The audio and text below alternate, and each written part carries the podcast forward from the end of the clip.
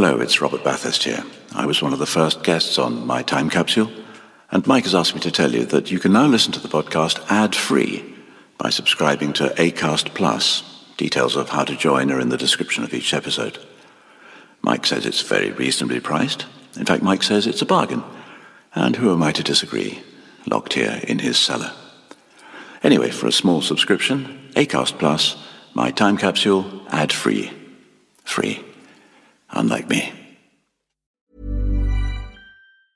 Mom deserves the best, and there's no better place to shop for Mother's Day than Whole Foods Market. They're your destination for unbeatable savings, from premium gifts to show-stopping flowers and irresistible desserts. Start by saving 33% with Prime on all body care and candles. Then get a 15-stem bunch of tulips for just $9.99 each with Prime. Round out Mom's menu with festive rosé, irresistible berry chantilly cake, and more special treats. Come celebrate Mother's Day at Whole Foods Market.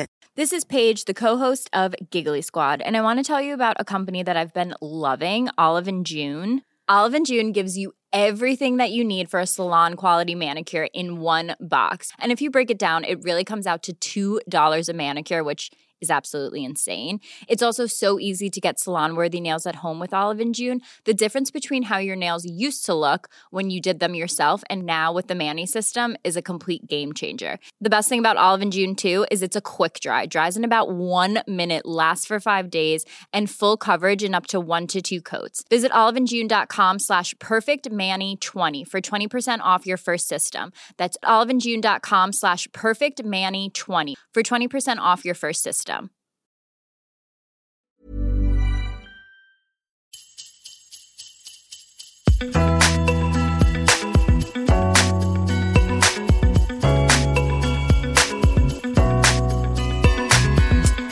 Hello, it's me again. No, don't turn off, hang on.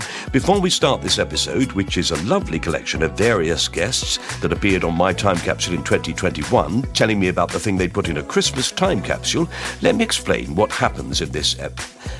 I've just done it. now, if you listen regularly, you'll know that that's embarrassingly succinct for me. Oh well, I'll just have to bite the bullet and let you listen to the episode. Merry Christmas.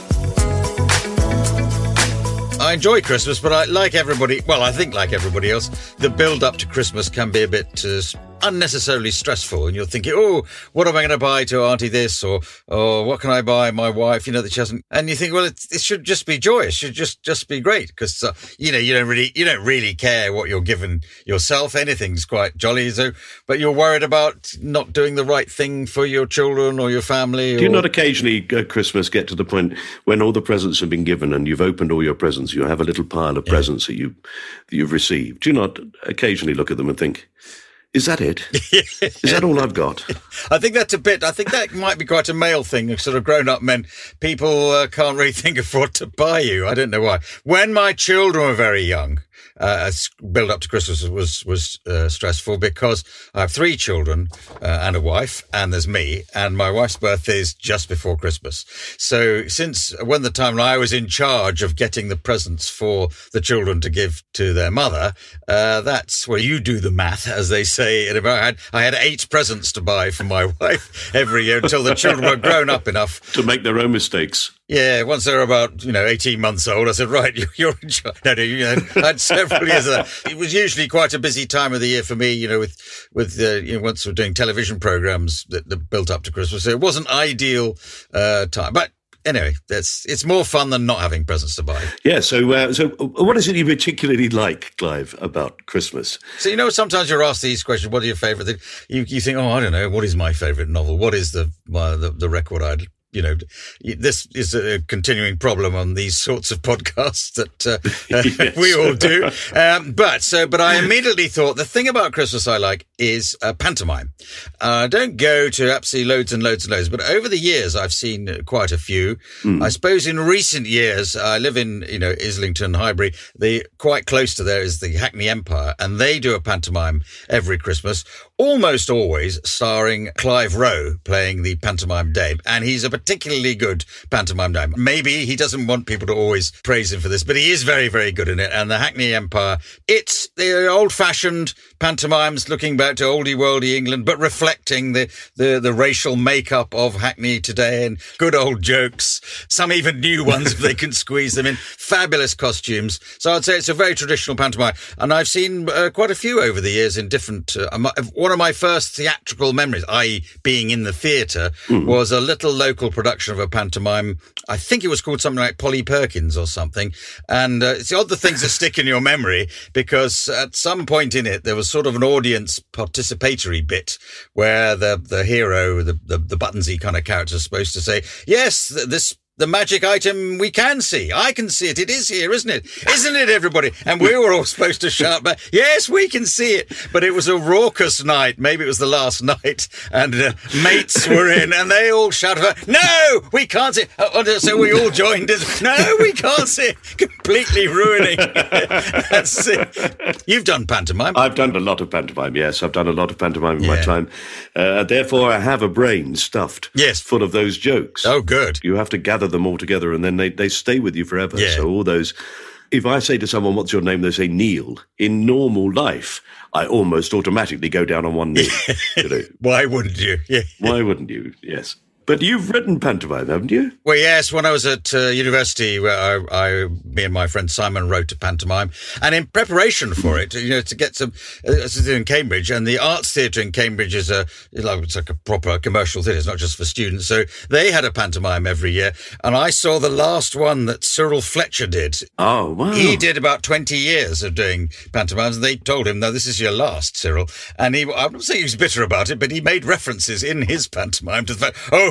well, enjoy it now because next year you won't understand it because oh, it's much it's much more intellectual next year. And you think, well, what's he on about? And next year was John Moffat, who is a distinguished actor. He had he was starring in and indeed had written the pantomime, and uh, we went to see him, and it was a fantastic pantomime. It was uh, really good. Had Denis Lawson in it and Zoe Wanamaker. I think it was one of her first stage roles, and it was it was great.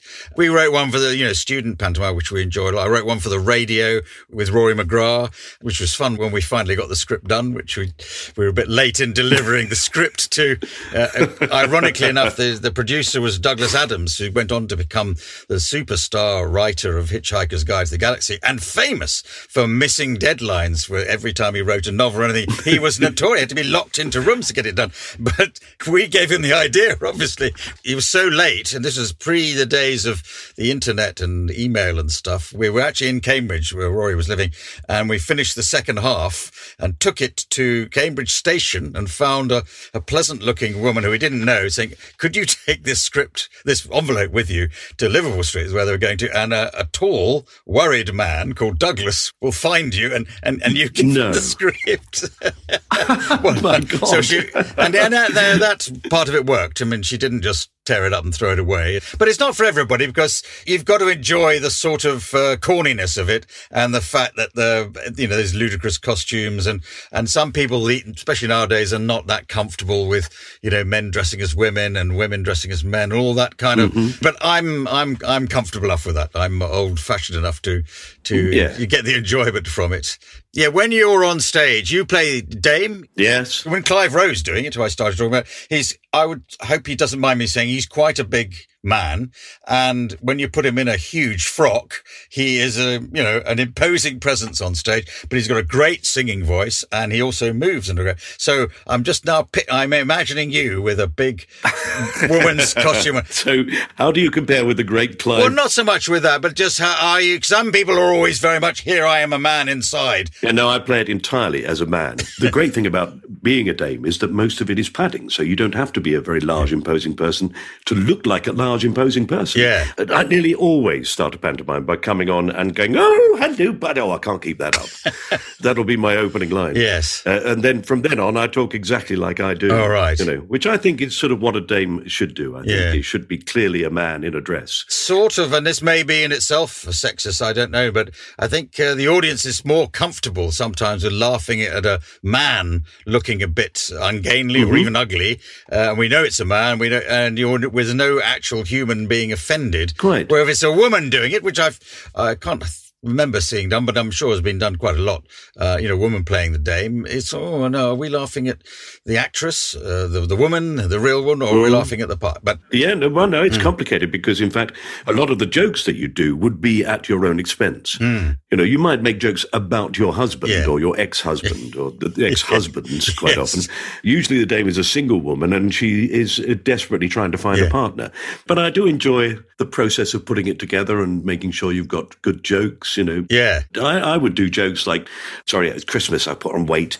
Actually, I was big in the summer. I was big. I was lying on the beach, and Greenpeace tried to push me back into the sea." Yes. I don't know if the audience to this podcast are laughing, but I am. I'm not sure the children necessarily get the jokes. When I say things like I was so large, I, I started wearing a G rope. but there we are. Next year, you and I can write a pantomime. I'll just do the boring stuff, the plot and the who's going to marry who at the end and all that. and you can just pepper it with these rip snortingly original jokes. so that was my answer. Thing I like about Christmas pantomime. And uh, pantomime with you in it is clearly uh, the absolute top notch thing. So next Christmas, I'll be seeking you out at the Alhambra Empire or wherever you're going to be performing. You should have come and seen me at the Cambridge Arts. I played it. I did three years. I followed Christopher Biggins, you can imagine. I'm sure you were well up to Biggins. Yes, I, I could run faster.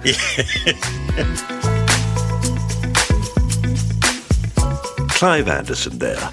Our next guest has won Commonwealth, European, and Olympic medals for Great Britain in athletics and is a Scottish record holder for the 400 metre hurdles. She was a guest on my time capsule back in January 2021, right in the middle of lockdown. So it was lovely to talk to Eilidh Doyle again and discover what she treasures and what she'd be glad to forget about Christmas. Christmas is coming hopefully. So I won't keep you forever. I'm just going to pick your brain of something that you put into a Christmas time capsule. Yeah. So I think definitely to keep would be the Muppet Christmas Carol. The movie, it's my favorite Christmas movie, and um, but it has been since I was we were little. Me and my two sisters in particular love it more the songs really than anything. Oh. And we kind of feel a bit guilty because we had it on videotape when we were, we were, younger and we used to watch it on video. And there's a song that I don't know if you've ever seen it. I have, yeah. There's a song that, that Michael Caine sings with his love interest. And we used to find this song really boring. We'd always fast forward it. And then we went back and watched it, obviously a bit older, and now we've all got kids of ourselves. And watching it back, this song's cut, it doesn't exist anymore. No. And I thought, I thought, where's that song? And, I, and at first I was like, oh, great, because that song, we always fast forward it.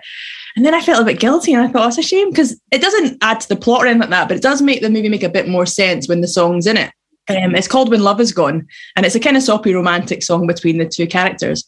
And I thought, I wonder if people just, loads of people fast forward the song and it got cut. So I actually looked up to see what happened to it.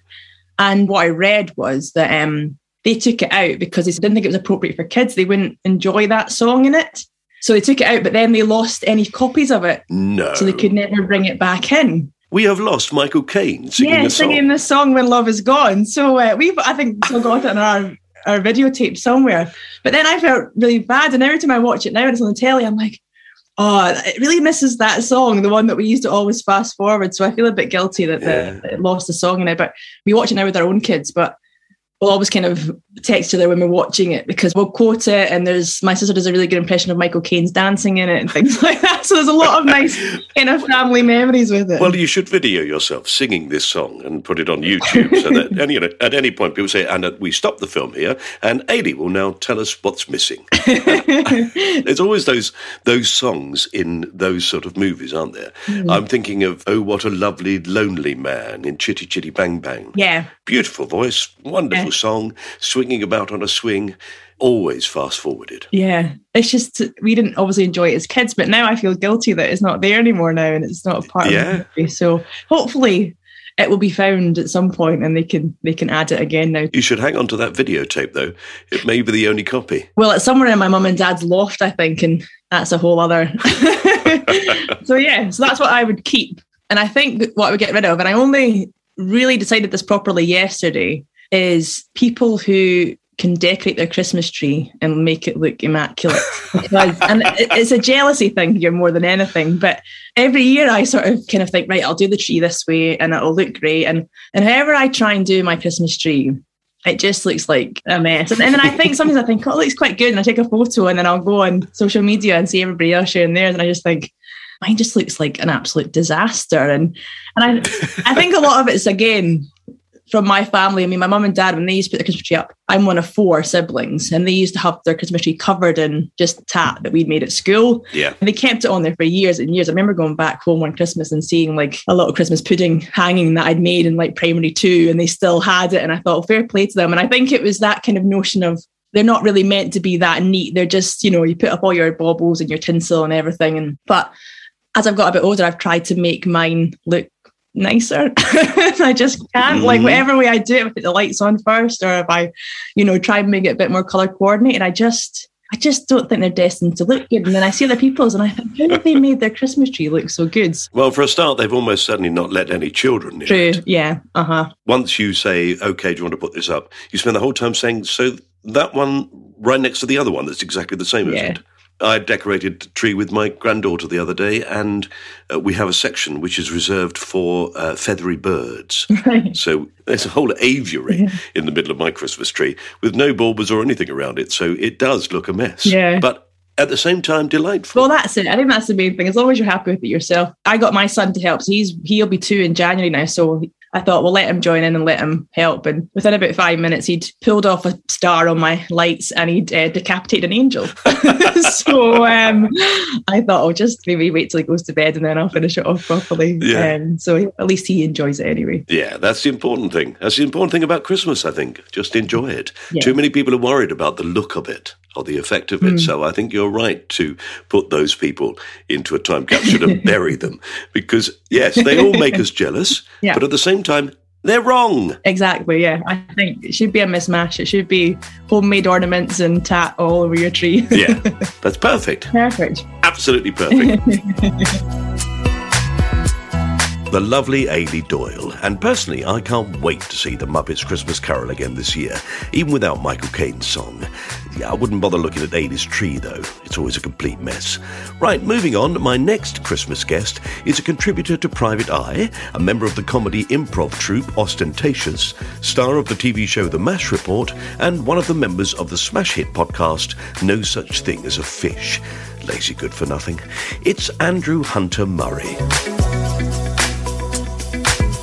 Okay, Andy, well, what I'm looking for is something from your life that you either love so much or, in fact, loathe so much about Christmas that you'd want to bury it in the ground in a time capsule.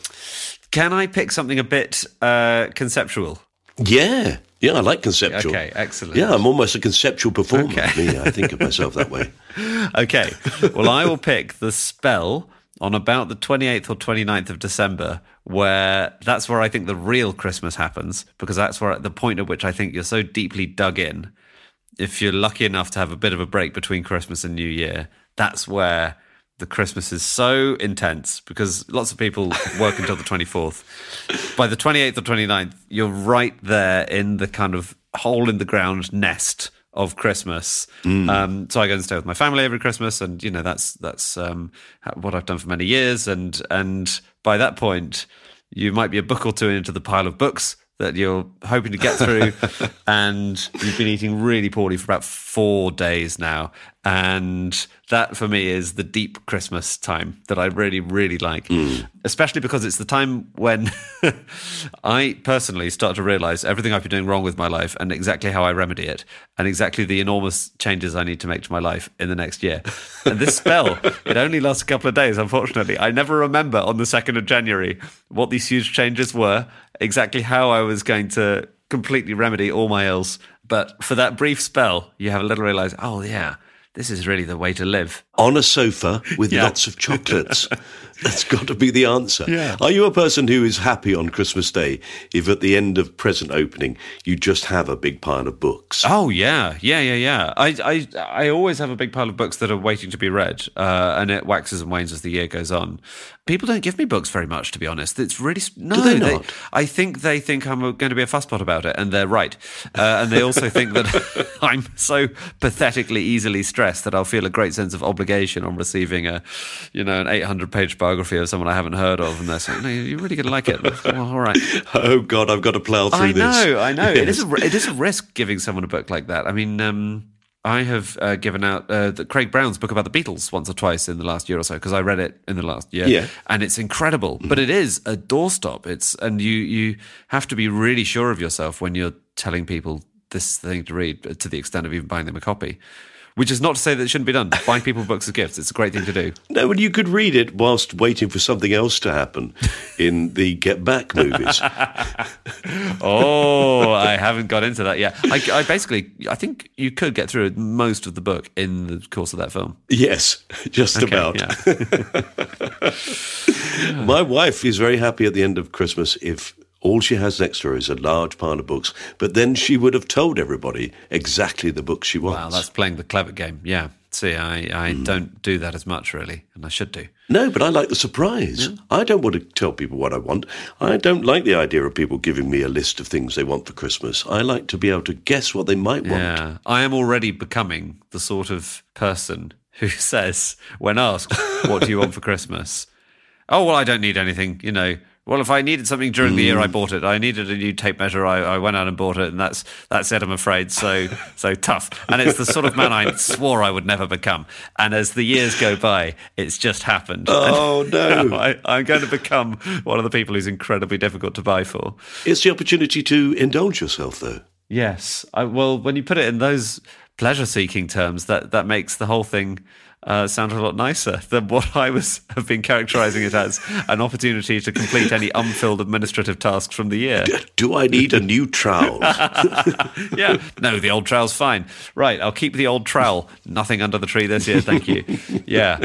I see. This uh, pleasure giving thing. I think you're onto something here, Mike. Well, maybe I'm, I'm going to transform Christmas for you. Yeah. Maybe that third day after Christmas Day when you're sitting there, maybe that's what's happening to you. You're suddenly going, enjoyment, pleasure, relaxation. Oh my God. I think that might be it. Yeah. Yeah. Well, that's good. That's good to know. Yeah, yeah, it's yeah. nice to know that you've discovered that every now and again, but sad to think that you forget it by the 2nd of January. I think so. And then it's just the long old haul to next December. You've always got a trowel, though. Yes. Always got a trowel. Yeah. Oh, dear. Oh, brilliant. Very funny. Andrew Hunter Murray, digging for Britain this Christmas. Good luck with the baby in the new year, Andy. Right, where to next? Ah, yes, the guest that had me in tears, both of laughter and sadness, in episode 142 of My Time Capsule, the star of Emmerdale and lots more, the lovely Lisa Riley. Hello, Lisa. Hello, Mike. Merry Christmas. A merry, merry Christmas. And it really is beginning to look a lot like Christmas, isn't it? Can feel it in the air, you know. Oh, I can almost smell it. So you're going to tell me about a lovely Christmas memory that you'd like to put into a time capsule. I have a flashback to being 23 years old. Oh, I'm getting old, Mike. I truly am. um, I turned 23 July 13th that year, and I finalized on my first house, the house that I first bought. Brilliant. With my own earnings. It was all mine, uh, back in Bury, where all my family are from and where my family still live today. My dad, my brother, my sister-in-law, my nephews and nieces. Um, and I often go back to Bury, but it was the Christmas, my first Christmas when I was 23 years old In your new home. in my own home and that sense of pride, that sense of coming together. Yeah. Um, my mum, my dad, my brother, my grandma, Pat, she was still with us. My granddad, Sam, was still with us and my beautiful Popper, my mum's dad, Bill. They were all there. My dog, Marnie, who I mentioned as well on the podcast Yeah, lovely dog. yeah, it was it was unbelievable when I'd worked so hard, all the hours that I put in and owning my own home, you know, at 23 and and it was beautiful. I did all the interior design myself and um anyone who knows me knows I'm such a neat freak and to have my own house, it was just how I always, always imagined.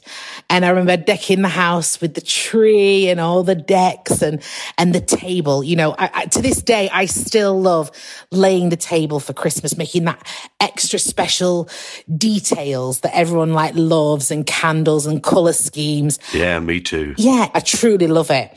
But this particular one, just sort of looking round and, and it was, it was the one memory where I had everybody who I love around me, um, my family. Um, of course, as I spoke, you know, a lot of them have gone to the angels in the sky now. Um, but that, that Christmas more than anything, it, it meant the world because my grandparents, the three of them that were there, my parents and my brother and my little dog, we had a sense of unity together, um, in my home and having a, the pride that that I'd, I'd achieved this. And sort of, we had a toast together to bless the house. And, Lovely. and that memory will, will live with me forever. Um, because it's special. And that sense of togetherness is what money can't buy. You don't need presents. You don't. Not when you have that. When you have that, you are insanely rich. Yeah. All that love around the table. It's nothing to do with getting the best toy or the best thing from Selfridges. You don't need it. That's what you need. The people around you who you love. That's being rich. Yeah. Thank you for letting me share with you my favorite, favorite Christmas memory. But yeah, it truly has to be that. Yeah. A sort of independence, but also everybody together. Yeah, when I was in my first paid for house back in Bury, North Manchester, uh, Lancashire girl through and through. um, yeah, all them years ago now. Yeah. Great memories. So yes, all your listeners, Mike, um, keep doing what you do. Time capsule is is amazing. I'm I'm an avid listener, and um, yeah, I'm sure you're going to have loads of beautiful guests in uh, in 2022, which we will all be listening to. what a lovely thought. Stay safe. Stay safe and look after the ones that you love. I will. Mwah, mwah, mwah. Three Christmas kisses with no mistletoe. Who needs mistletoe? What a gorgeous person Lisa is. And I'm not just saying that because she said my podcast is good, although that does help, obviously.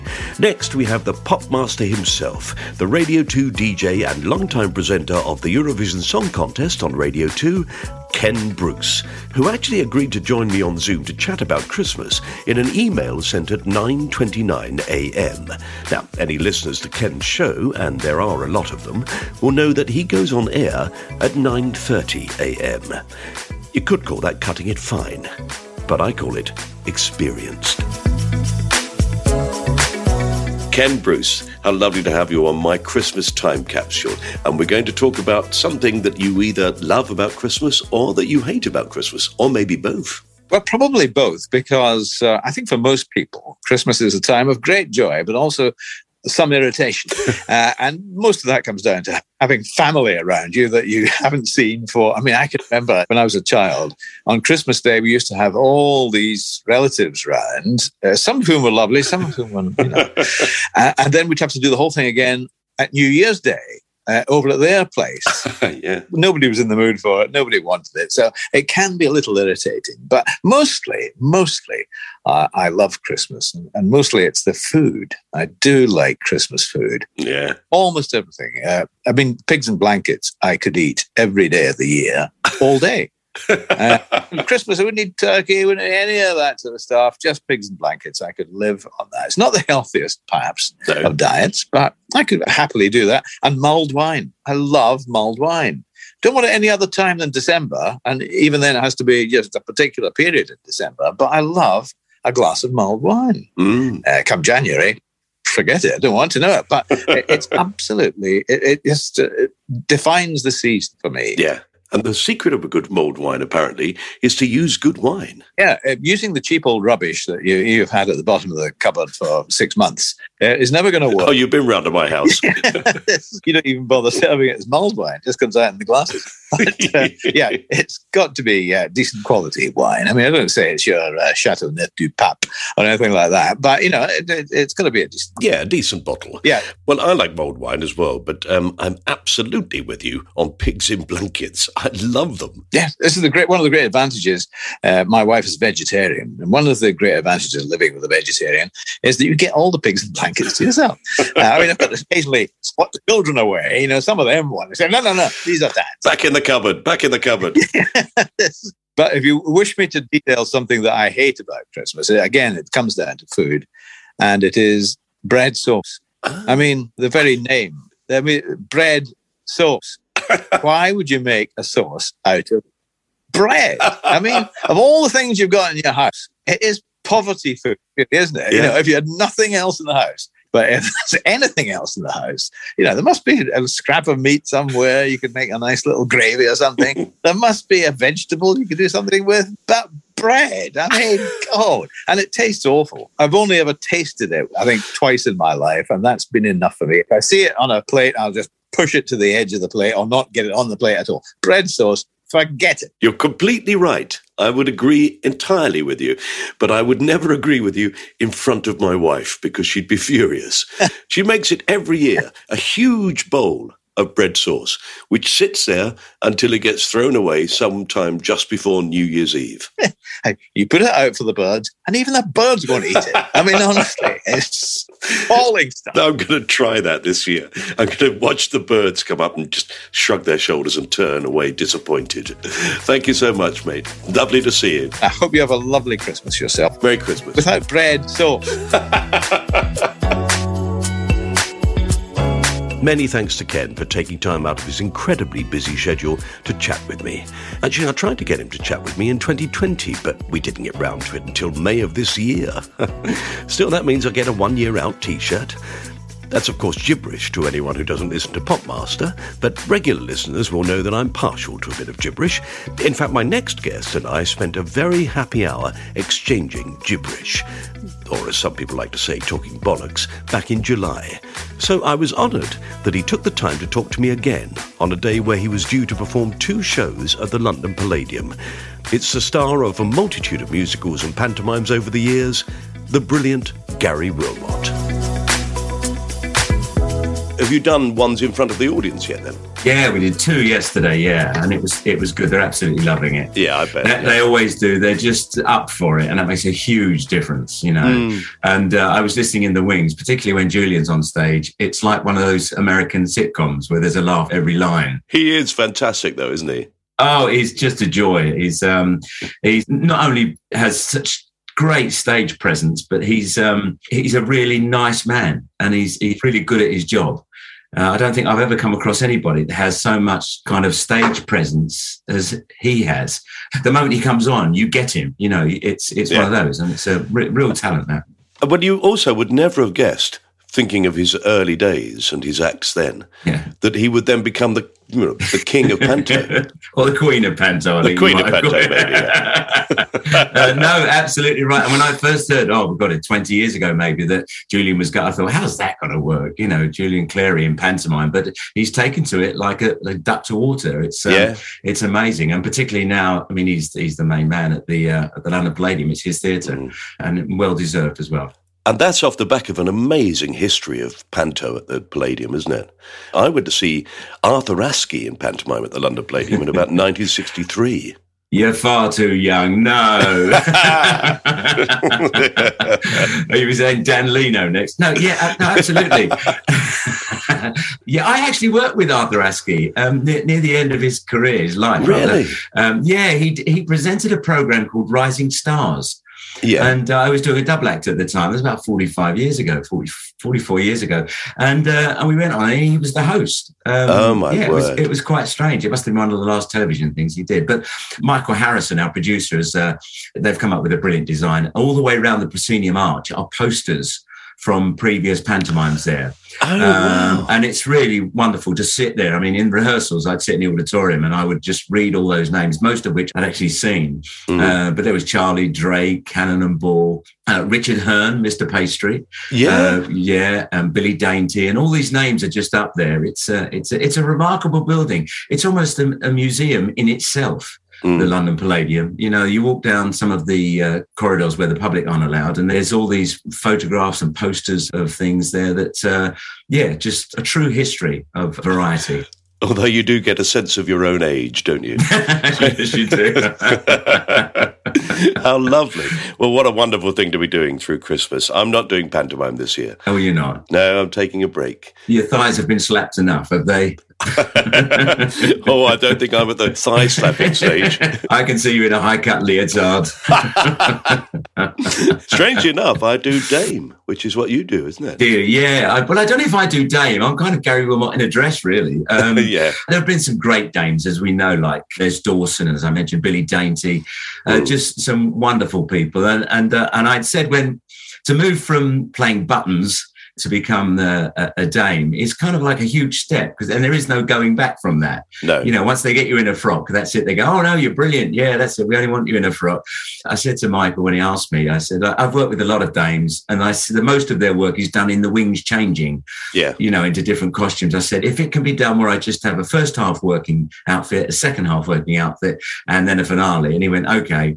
Well, over the years, I kind of introduced. They go, oh no, we're doing a big snow scene. We'd really love you if you were in a. I go, okay. It's exhausting. People don't realize that that's it. Whenever a dame is off stage, they're changing. Oh, absolutely. Yes. It's a struggle because, I mean, uh, particularly if it's not an everyday thing for you to, to put women's clothes on, it's a real, it's a real struggle. And there's usually two or three dresses to, to help them with that. But I, am lucky. I, I, kind of try and keep the costumes to a minimum. Mm. But this year, it's not really a pantomime. It's a, it's a tribute to, to pantomime. And it's like, a, I suppose if it was an album, it'd be called Now That's What I Call Panto. Um, it's all the best bits, all the best bits of panto with no story. And uh, we do some great routines. And in a way, that's what Panto is. It is a series of routines that are linked by a sort of a tenuous story. Of course, we've got the, he's, and he is fabulous, Donny Osmond.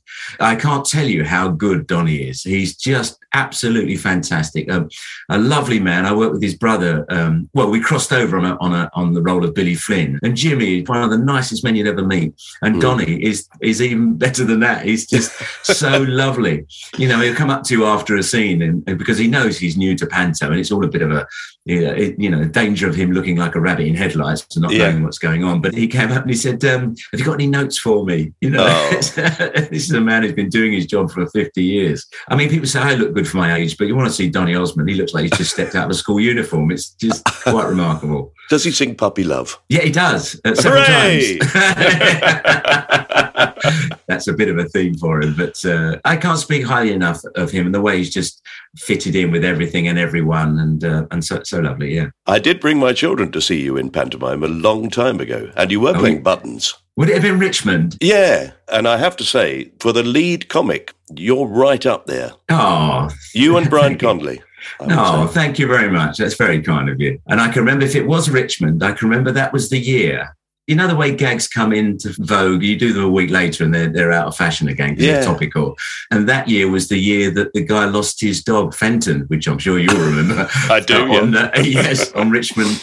And it was wonderful. When we were doing that scene that's in all cinderellas when you're she's not going to the ball but uh, you go well we'll have our own ball right here in the kitchen. And you grab the tablecloth and you go here's a gown and you put it around her shoulders and, yeah. and that old gag with the carrots you go here's a necklace look at that 12 carat whatever it is yeah, yeah. and and we get on the, we eventually get on the coach and we start and I go, there we go. We go down the high street and across and across Richmond Common.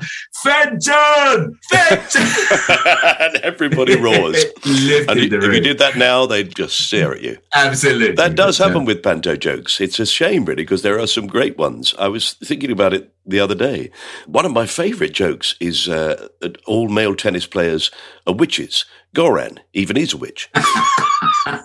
I love no, those plays on word. I love that. Yeah. There's a nice one in Aladdin that, that never goes out of fashion. And they say, Here comes the emperor. Salam, salam, salam. it, oh, it's not the emperor. Full salam, full salam, full salam. it's a classic. I like it when I'm doing Dame when I discover a new joke that seems to work as a Dame. Yeah. I put one in a few years ago that I I wrote actually, which was um, actually I'm staying in a hotel, which is nice. And what a lovely girl on reception. She said to me, "Would you like a wake up call?" I said, "Yes, please." She said, "You're old, you're fat, and you've done nothing with your life. you can have it." Oh, that's very kind. that's a belter. we love them, you see, and all, yeah. audiences love that. I can't tell you what a thrill it is to be back in a theatre again. I can see that you jump out of bed in the morning and are ready for it.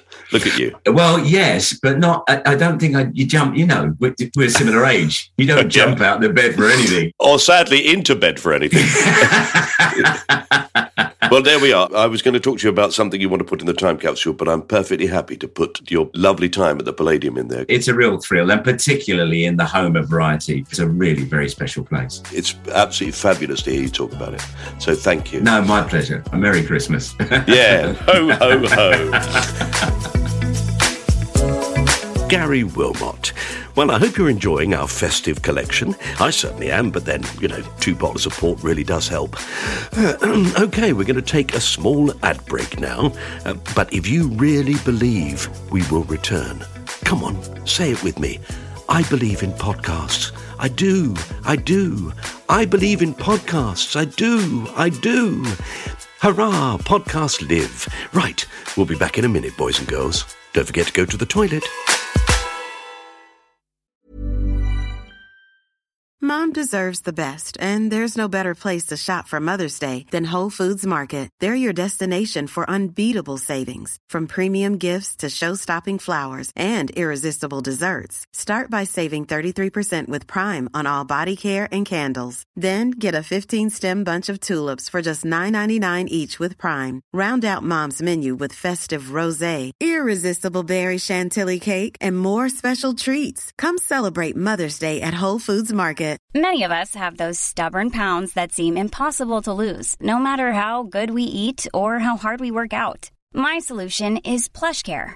PlushCare is a leading telehealth provider with doctors who are there for you day and night to partner with you in your weight loss journey. They can prescribe FDA-approved weight loss medications like Wegovy and Zepbound for those who qualify. Plus, they accept most insurance plans. To get started, visit plushcare.com slash weight loss. That's plushcare.com slash weight loss. Hey there, it's Michelle Norris. I'm host of a podcast called Your Mama's Kitchen. When I travel, I'm usually looking for a way to find a taste of home when I'm not at home. And one of the things I love to do when I am at home is entertain. And Airbnb allows me to do that. When I was in California recently, I rented a house that had a great kitchen. And when we were sitting around the table, we're all thinking, we're in someone else's house. Someone could be in all of our homes as well. If you have a home, but you're not always at home, you have an Airbnb. Your home might be worth more than you think. Find out how much at airbnb.com/slash host. And like that extra drink you shouldn't have on Christmas Eve, we're back already. Right, our next guest on My Christmas Time Capsule is the Scottish stand up comedian and regular on the news quiz, Fred Macaulay. So, Fred Macaulay, how lovely to see you. Merry Christmas. And to you too, Mike. Now, we're going to talk about something that you want to put into a Christmas time capsule. Yeah, it's it's a lovely thing, Mike, because this is a fond thing, yeah? Yeah. This is something that has shaped Fred Macaulay, okay? Absolutely. Now, I'm going to take you back to about 1966. I would have been just coming up to my 10th birthday. We were living in a place called Rattray, which was the royal borough, I think, of Blairgowrie and Rattray. And Mm-hmm. Christmas then, Mike, in the 60s, um, and people listening to this might not believe it, I had to get up and do my paper round on Christmas morning. Okay? of course. Because papers were published on Christmas Eve, and Christmas Day wasn't a proper public holiday in Scotland. So I had to go out, deliver the papers, and then come home and open up the presents. And I had started skiing as a wee boy. And I don't know, did you ski when you were young? No, not really. No, I went on one school trip, and the uh, the teachers got so drunk that basically we didn't bother go skiing. right. Well, we lived quite near Glen Shee. It was probably about an hour. And I used to hitchhike up to Glen Shee. Can you imagine that? Age 10 and 11. With your skis? With my skis, because I couldn't wait for, Ah. the, for the bus to come up. And ski boots in those days were lace up. At least mine were. You had an inner boot and an outer boot. And, you know, they're about the size of a, a walking boot now. And I came home from the paper round. We all opened our Christmas presents and everything was fine. It was a good Christmas morning. And I was directed towards a strange box that was under the seat where my presents had been. And at considerable expense to my parents, only one of whom was working at the time, um, they'd managed to buy me a pair of Kastinger clip up ski boots. Oh my word! This was something that only the posh kids had. And I've never been so touched by a present in my life. And for a long time, they would sit in the box in my bedroom, uh, and I would just enjoy the smell of the the brand new leather. Right.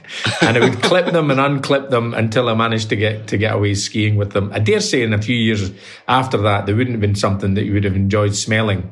and I was telling this story to my kids, and my youngest Ian said, I've just got an image of your dad sitting there with your ski boots on your lap, wafting the smell up from the boots, like Andrew Lloyd Webber used to do when somebody was thrown out of the search for Dorothy and they had to hand over their shoes. Yeah. They had to hand Andrew Lloyd Webber these shoes. and we used to think, he's, what's he doing? Look at the pervy get. Look at him. so it's these, my very first pair of my own ski boots, Mike. And I've skied, as I say, since I was the age of 10. And hmm. it's my single most enjoyable outdoor passion. It's a fantastic thing, isn't it, when somebody realizes that somebody, particularly a child, wants something so badly that they go out of their way to buy a really expensive present. I mean, so often now presents are really expensive, and you have to try and dissuade a child from them because you say, "Look, uh, we can't afford it. Ah. We can't afford five hundred pounds Yeah. for a Wii." We don't have public conveniences nearly that expensive up here. don't move to England. Don't move to England. It's too expensive. Five hundred pounds for a wee. but yeah, and I, I knew I knew the value of of things even at that early age, and I knew that it had been a bank buster for my parents, you know. And Yeah, I also yeah, yeah. knew that my brother and sister didn't get anything near that value. But um, as anybody else that has got a birthday close to Christmas will know, it was followed by the statement, "That's your birthday and your Christmas." I bet you. Oh, wow. That's a really lovely thing, Fred, to have as a memory. Hmm. The only Christmas present I've ever bought that I could regard as being an equivalent was I once bought my son a unicycle Right. because he said he wanted a unicycle and he said it all year long. And I said, It's not going to last, surely. You know, you'll get on it, fall off, and realize it's no good. You can't ride them. And we bought him this unicycle on a Christmas morning. He grabbed it from the parcel, ran outside, and we watched him for about 10 minutes as he leant against a wall and tried to do it and couldn't. And I thought, well, he'll be back in a minute. And then, of course, you know, drinks were drunk and uh, laughter was had, and we sort of forgot about him. And then there was a knock on the door about an hour and a half later, and he said, Come and watch. And we went outside, and he got onto the thing leaning against the wall, and off he went. Gee whiz. How wonderful. It was really wonderful. Yeah. And the sort of £200 present, which was way beyond anything we would normally buy them, was really worth it. Oh man, I can just imagine if I'd given a unicycle to any of my kids, they would have opened it up and said, "Where is the rest of the bike?" Times are hard. We're getting Christmas presents in instalments. Next year, handlebars. You've definitely given me an idea for this year's Christmas present. I am going to get him handlebars and say, slowly every 20 years. You've waited long enough, son. That's great. Oh, Fred, how lovely. Thank you very much. Oh, I shall treasure that story and. Uh, and hope you have a wonderful Christmas. And you as well, Mike. It's great to see you. Let's let's you know we, we speak when you're doing your podcast, but let's keep in touch and mm. have a blather because I love chatting to you, mate. Yeah, me too. Keep well, All mate. right, great. Happy Christmas. And you, keep well.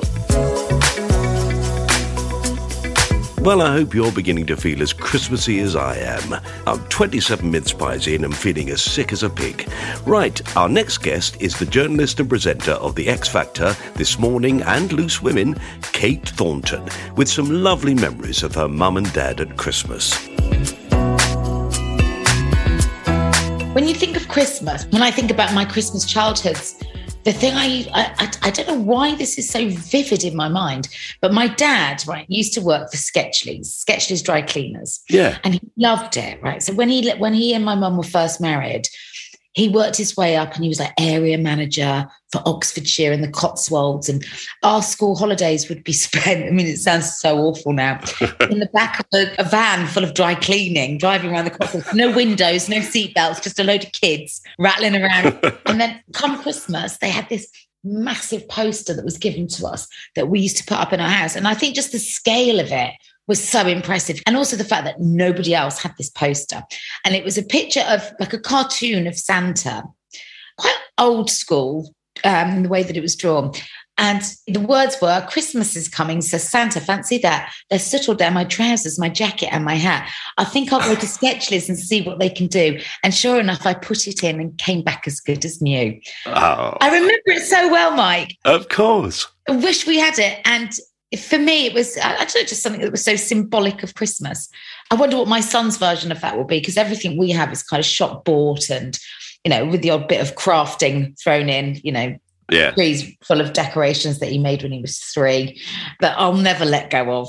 Never let go of. But I think if I put anything in that time capsule, I'd probably put that poster back in. Oh, that's brilliant. For me, it was just like, I don't know, it just said Christmas in a way that nothing else in our house ever did. Like the trees changed. We went through, you know, I look back over our family photos and, you know, we had some funky multicolored tinsel trees at the same time. We had a sort of a green floral three piece suite that just looked like somebody had had a fight in a flower shop. so everything moved. It was cyclical because these things are fashionable. But the one thing that never changed was that. Yeah. And also, I, at that time, my dad, you know, I, can, I still feel now pinning the the poster to the wall with Blu Tack that always had little bits of last year's tinsel stuck in it, you know, like an old pork scratching, a festive scratching. um, and look back now, and I, I, through my adult eyes, I realised that my dad had given up that job that he loved so much because it didn't pay enough, right? And you know, times were tough, so he took a job working nights in a factory because the money was good. So he gave up a career that he truly loved. And that's the sacrifice, right? To give us kids the best life he could. And then he would do painting and decorating at the weekends. That's how we always managed to have a bit of a Christmas and a bit of a summer holiday. You know, we were the first people in our family to go to France, for example, on the coach. It was very exotic. We had passports. Oh my God, have you heard about our Sandra and Dennis taking those babies to France on the coach? So I now look back and I think, gosh, that must been very difficult. So I, I don't know, was it difficult for my dad? I must ask him to put that up every year and to remember the times where you know, he ran the firm. His sisters worked for him. It was a family business. And everybody felt a sense of investment in it. And everybody loved working there. And anytime, even now, they talk about those times, they light up. So there's something really magical about that poster and all that it represents the sacrifice, the good times. And it's so funny because I hadn't even thought of that before we jumped on this call. It just came into my head. Oh, how lovely. I think the scale of it is the thing that is really impressive. It's really great that your dad kept it after he'd left Sketchley. You're right, it must have been painful to look at. It must have been Yeah. because he loved that life. You know, when they first got married, my dad was 19, my mum was 17, and they were posted to Maidenhead, which is incredibly exotic if you've never left the small kind of towns of the Cotswolds, right? And, you know, that in itself was pretty, that was a big deal. And in fact, I ended up going to stay near there a couple of weeks ago for a friend's birthday. I was driving back and I said to my mum, Oh my God, I'm near Maidenhead. And suddenly all the memories started pouring out of both of them. Mm. So for my mum's birthday in January, we're going to stay at a hotel in Maidenhead and we're going to go and revisit all their early haunts when they first worked there running the local Sketchley's in Maidenhead. Oh, gorgeous. So that's a really fantastic memory, and I will definitely, very carefully put that Sketchley's poster into the time capsule. I would love to know what happened to that. It was drawn like the, the Coca-Cola Father Christmas. No, I can Um, picture it. I can picture the very sort of bold 1960s look of it. Yeah, it's funny, isn't it? At the moment, yeah, I'd love to go. What I'd love now is to be able to sort of climb up into the loft and find it. That would be marvelous. If you want to find that poster, it's in the time capsule. Thank you, Mike. And actually, you know, I, I would forego any gift this Christmas to have presents rather than presents. That's all I really want for Christmas. That should be up on walls. Yeah. I want the presence of people rather than their presence. Brilliant. Isn't that brilliant? I tell you, if that motto isn't all over Christmas mugs, cards, cuddly toys, and cushions by this time next year, then I'm no judge of how to get rich quick. And Well, to be honest, I'm not even a very good judge of how to get reasonably comfortable slowly. Still, what gorgeous Christmas memories. Slightly more gorgeous than my next guest's memory of Christmas. This is something he'd like to bury in the ground and never have to think about again. It's the writer of the Catherine Tate Show, Scarborough, and the huge hit Benidorm, the lovely Derren Litten, speaking to me from his gorgeous home in Spain. Bastard. So, Derren, how lovely to have you on my Christmas time capsule. Merry Christmas. Merry Christmas, Mike. So, you're going to tell me something you either love about Christmas or something that you loathe about Christmas. Well, I used to love Christmas. Uh, Not that I don't now. I can't, I'm okay with Christmas. I'm okay with it. Um, I'm old and jaded now. But when I was young and full of enthusiasm, I was actually a professional magician, hysterically, uh, between leaving school and going to drama school. So for about a year and a half, almost two years, and I've always looked older than my years. So when I was about sort of 16, I looked in my 20s and I had a contract with Trusthouse Forte Hotels doing close up magic. And I did, I don't tell many people this, but I did do children's parties as well, um, which I didn't hate, you know, the image of the sort of children's entertainer in sort of Hi-de-Hi who hates kids, that sort of thing. I don't hate kids and I didn't hate them, but there was one that was on um, a council estate in Hull. I'm from Hull and I was born on a council estate. I was born on a council estate called Bransholme, which is one of the biggest council estates in Europe. The other council estate sort of next to that is called Orchard Park. Doesn't that sound lovely, Orchard Park? And what a lovely place. Beguiling, yeah. Uh, you know what? I, I'm not saying it's a horrible place. Just lots and lots of council houses that all look exactly the same. And not a single apple tree. Not an apple tree to be seen. Uh, so I had a booking at one of the most infamous pubs in Hull, which is on the Orchard Park estate, called, and I wish I'd made this up, the Rampant Horse. Uh, so I turned up to the Rampant Horse after doing two shows in schools that morning. It was utter chaos. So I, I didn't dress as a clown or anything, but I was clearly an entertainer with my quite large box of tricks sort of thing, looked very colourful. And the kids just, they were, you know, fizzed up on E number drinks and mince pies already. So they just went insane. And I said to the organizer, look, we're going to have to sit them down. And he said, well, you're the entertainer, are you? Oh, God. I said, I am, but I kind of, I don't want, I'm not a school teacher, you know what I mean? I- I'm not sort of, well, I mean, they'll sit down if you do something, won't they? And it's like, well, I, so I opened my box, and of course, the kids just ran because they thought it was full of Christmas gifts or whatever. Mm. So this was just absolute insanity. And then, well, I thought it was, I got some of the kids sat down. And I opened my box and, and started to take a few things out. And I thought, okay, I'll do something visual and quite sort of flashy to get their attention. As I'm about to do that, Father Christmas falls through some double doors, absolutely pissed out of his mind. His sack of toys goes everywhere. The kids dive on that. And I just picked up my box and I ran. And I never did a children's party ever again in my life. It was possibly the most terrifying experience of my professional career. and yet those children have grown up and they say we once saw this magician. His finale was extraordinary. He made Father Christmas appear right through the French windows. It was unbelievable. And then he disappeared. That was literally the only trick I did. I managed to make myself disappear in about three seconds flat. Maybe that's why I'm not that bothered about Christmas. Or performing. Because I've stopped doing both. but I've got to say that I'm, I'm not a complete humbug. After this lovely conversation with you, Mike, I'm going out to buy Christmas decorations for my bar in Spain. Mm. So it's not all bar humbug with me. I do buckle every now and again. Just before you go, then, you just have to say what the weather's like so we can all be really, really jealous. Do you know what? It's always, as you know, Mike, because you spent a lot of time here yourself uh, with me and, and a lot of others. Um, doing my show Benidorm. Yes, happy days. In fact, it's always 10 degrees warmer, isn't it? Merry Christmas, Mike. Merry fucking Christmas. Adios.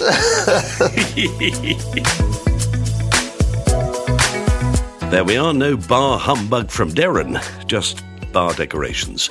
Well, we've nearly come to the end of part one of our Christmas time capsule chats, but there will be more guests in our next episode, which we've very inventively called Part Two. But before we go, here is one of my favourite guests actor, author, comedian, television presenter, and a member of the Cobham Parish Council, Emma Kennedy. Emma, I understand that apparently you have no funny stories at all. No, uh, no, absolutely no funny stories. No, none. Uh. I've got the story about the time that I decided I might try making brandy and champagne cocktails. Would you like that story? Oh, all right then. Okay, so so I was at university and I'd come home for the holidays, and I think at some point during the previous term, somebody had given me a brandy and champagne cocktail, and I'd been very impressed with it. And so I'd hmm. come home and thought to myself, oh, I know what I'll do to get Christmas Day off to a rollicking start. I will make everyone a brandy and champagne cocktail. I didn't know what I was doing with a dash here and a dash there became large pour here and a large pour there. And before we knew it, myself, my mum and my dad had had three of the things each. So before we even, because we kept going, oh, isn't this love? This is lovely. Just thinking, oh, it's, it's it, you know, it's fine. Anyway, we were absolutely fucked as pigs by lunchtime. It was, you, we, we can't even imagine how drunk we were before the turkey had even touched the table. And I remember eating Christmas dinner. My mother's forehead was on the table. Her forehead was on the table. Anyway, I sort of staggered away from the table, not because we were drinking wine now at this point as well. We were absolutely off our tits. I sort of stumbled away from the table thinking, oh no, I need to lie down as a matter of urgency. And I went into the sitting room.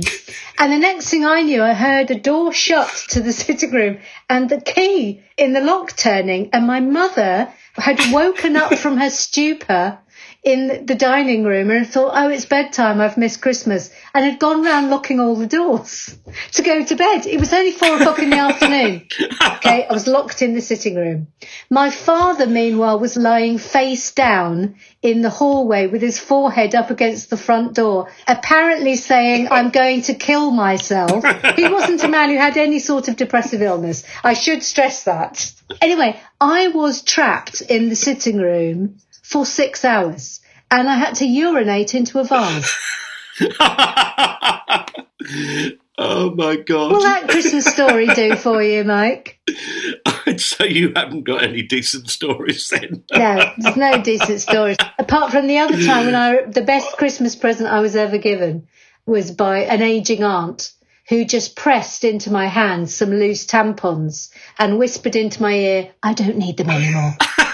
Fill your boots. I don't need this. She handed them to me like they were family jewels. Oh my word. I have made the mistake of putting other alcohol into champagne first thing Christmas Day.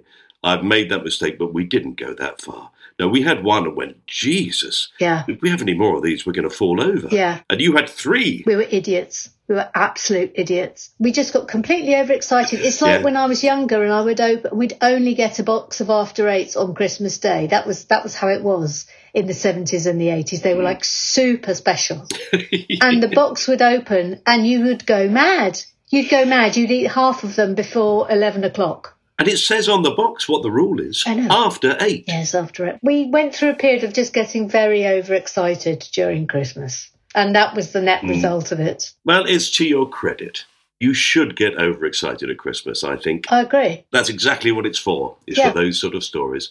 Emma, what a lovely thing, and what a warning to everybody else. What a thing to avoid on Christmas morning. Yes, I'm like the ghost of Christmas past, just warning you of things that might happen. Although you've helped me a lot, because I was really wondering what to get my daughter for Christmas, and uh, clearly, tampons. But they must be loose.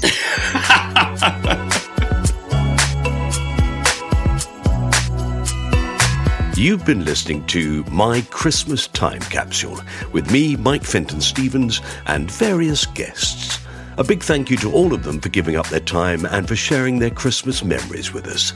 If you've enjoyed it, you can hear all of them and plenty of other people on our regular podcast, which you can subscribe to on any podcast player. You can follow both me and my time capsule on several social media sites. The theme music was written by Pass the Peas Music, and this was a cast off production for ACAST. Our producer was John Fenton Stevens. So, until next time, as Father Christmas says, in those long summer months when he has very little to do apart from keep down the weeds around his veg on his large allotment. Ho, ho, ho.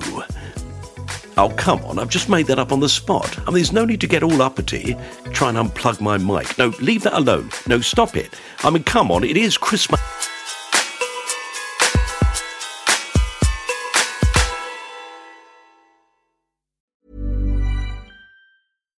Mom deserves the best, and there's no better place to shop for Mother's Day than Whole Foods Market. They're your destination for unbeatable savings, from premium gifts to show-stopping flowers and irresistible desserts. Start by saving 33% with Prime on all body care and candles. Then get a 15-stem bunch of tulips for just $9.99 each with Prime. Round out Mom's menu with festive rosé, irresistible berry chantilly cake, and more special treats. Come celebrate Mother's Day at Whole Foods Market. Mom deserves the best, and there's no better place to shop for Mother's Day than Whole Foods Market. They're your destination for unbeatable savings, from premium gifts to show-stopping flowers and irresistible desserts. Start by saving 33% with Prime on all body care and candles. Then get a 15-stem bunch of tulips for just $9.99 each with Prime. Round out Mom's menu with festive rosé, irresistible berry chantilly cake, and more special treats. Come celebrate Mother's Day at Whole Foods Market.